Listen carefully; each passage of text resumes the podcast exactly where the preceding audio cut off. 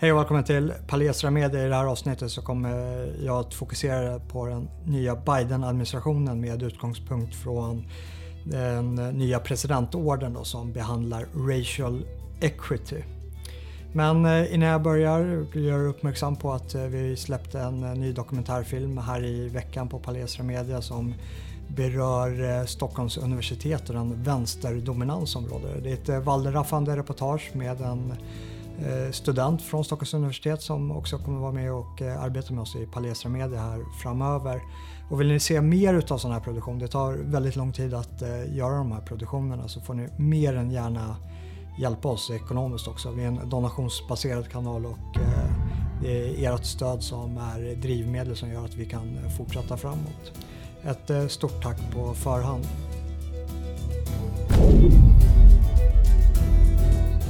Vi har en ny president i USA med en ny administration och med en helt ny agenda. Och det brukar vara ett ganska lågt valdeltagande i USA när det ska välja president. Och det låga valdeltagandet brukar tillskrivas till att det inte spelar så stor roll för det egna privata livet över vem det är som är president på grund av den maktfördelning som brukar hålla allt för stora svängningar i det amerikanska systemet i schack. Men det börjar att ändras, vilket är valet och det höga valdeltagandet vittnar om. Och det är att det privata börjar bli mer och mer politiskt laddat. Alltså, det börjar spela mer och mer roll för det egna livet över vem det är som blir president. Presidentvalet sker alltså med en helt annan insats än tidigare. Vilket betyder att vi kommer att få se större svängningar av samhället beroende på vem det är som vinner framtida val än vad som har varit eh, fallet tidigare. Och ett tydligt exempel här är alla de exekutiva ordrarna som president Biden har skrivit. 25 stycken bara på den första veckan vid makten. Och nu är det en bra bit över 40. Och det kan jämföras med eh, Trump som skrev sex stycken under samma tidsperiod. Och eh, det är i linje med vad tidigare presidenter brukar skriva. Så Biden sticker ut väldigt mycket här med alla de här presidentordrarna. Och det finns många exempel där det politiska börjar tränga in i den privata sfären. Men det jag tänkte fokusera på här är vad som kan kategoriseras som en del av social rättvisa som i sig självt är en ganska bred tratt där det handlar om att skapa ett jämlikt utfall. Vilket gör att det skär djupt in i den privata sfären för att korrigera de här skillnaderna. Och det här är då till skillnad från det som tidigare har betraktats som traditionellt amerikanskt. Att systemet inte ska hindra någons frihet att agera så länge det inte inskränker på någon annans frihet.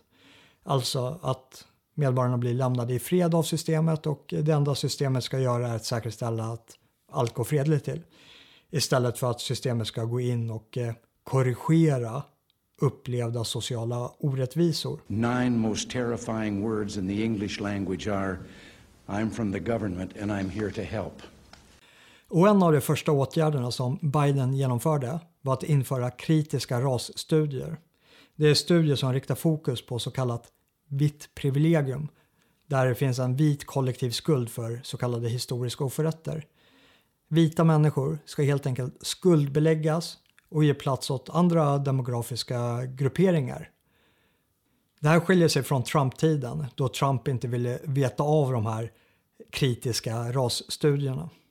Why did you decide to do that, to end racial sensitivity training I ended it because it's racist. I ended it because a lot of people were complaining that they were asked to do things that were absolutely insane.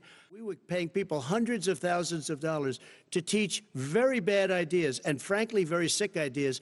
And, and really, they were teaching people to hate our country. And I'm not going to do that. I'm not going to allow that to happen. We have to go back to the core values of this country. They were teaching people that our country is a horrible place, it's a racist place, and they were teaching people to hate our country. And I'm not going to allow that to happen. Annat är det med Demokraterna som gärna intar ett sånt här perspektiv. Här är ordförande i representanthuset, Nancy Pelosi. There are people in our country led by this president, for the moment, who have chosen their whiteness over democracy. Och den nya presidenten Biden ser den amerikanska historien utifrån en biblisk terminologi med en politiserad arvsynd. We're going to be addressed the original sin of this country. 400 years old. It's the original sin. Socialister har länge beskrivit den europeiska koloniseringen som ett uttryck för den ursprungliga synden.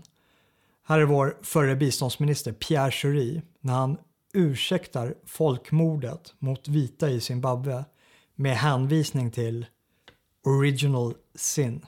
Ursprungliga synden, the original sin, det var ju kolonialismen och förtrycket av eh, människorna där. Inslaget är från vår dokumentär Kampen för allas lika värde. Och har ni ännu inte sett eh, den dokumentären så lägger jag en länk i beskrivningen här under. Original sin är den vita mannens arvsynd som alla så kallade sociala orättvisor av idag kan härledas till. Och eh, som Biden sa innan valet. If I'm elected president, you won't hear me race baiting, you won't hear me dividing, you will hear me trying to unify. Bidens uppfattning till att enas är att köpa det här skuldnarrativet för vita människor och att köpa det här påtagna svarta offerrollsnarrativet.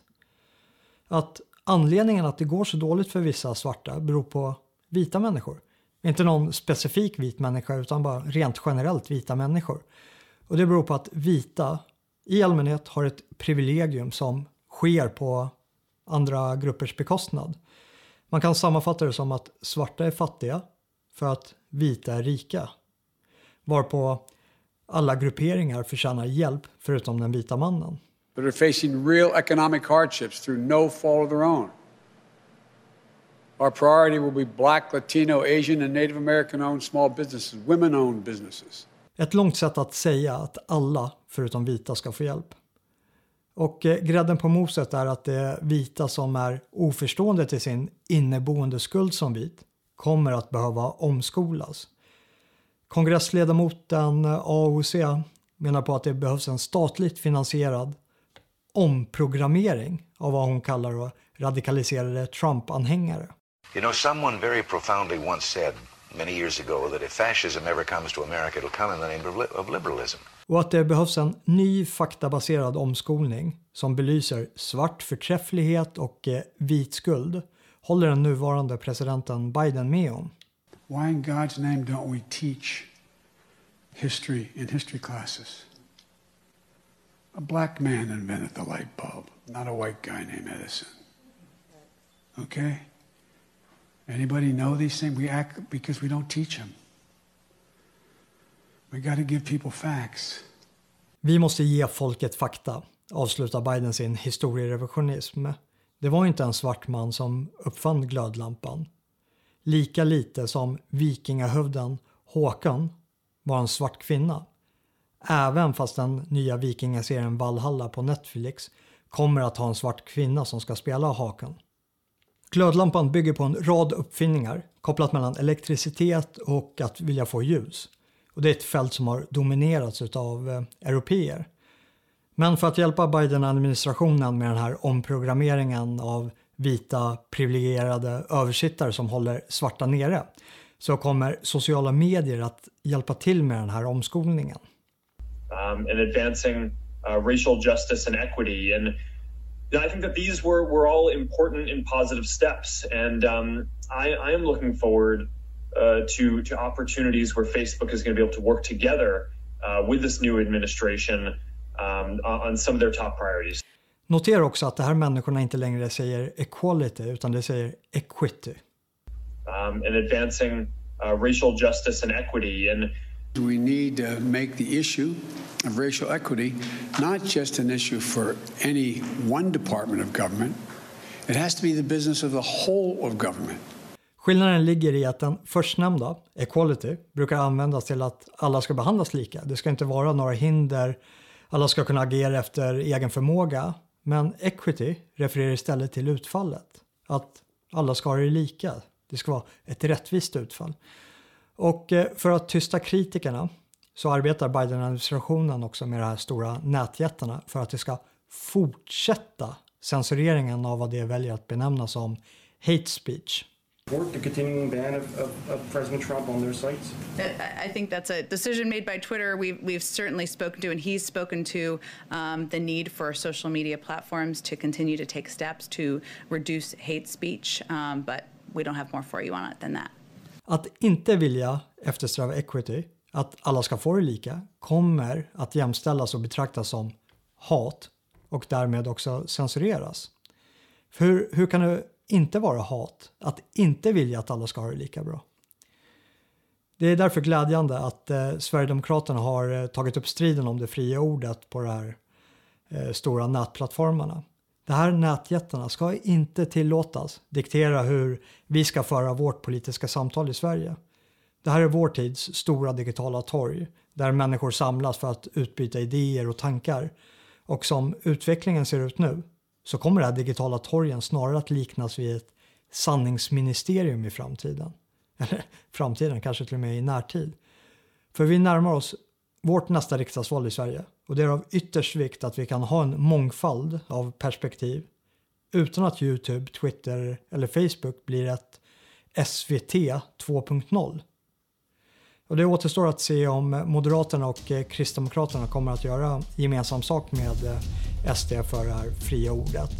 Och om ni röstar och stödjer de partierna, ja, men kontakta då också era företrädare och fråga hur det ställer sig till den här censureringen på de stora nätplattformarna och vad du tänker att göra åt det.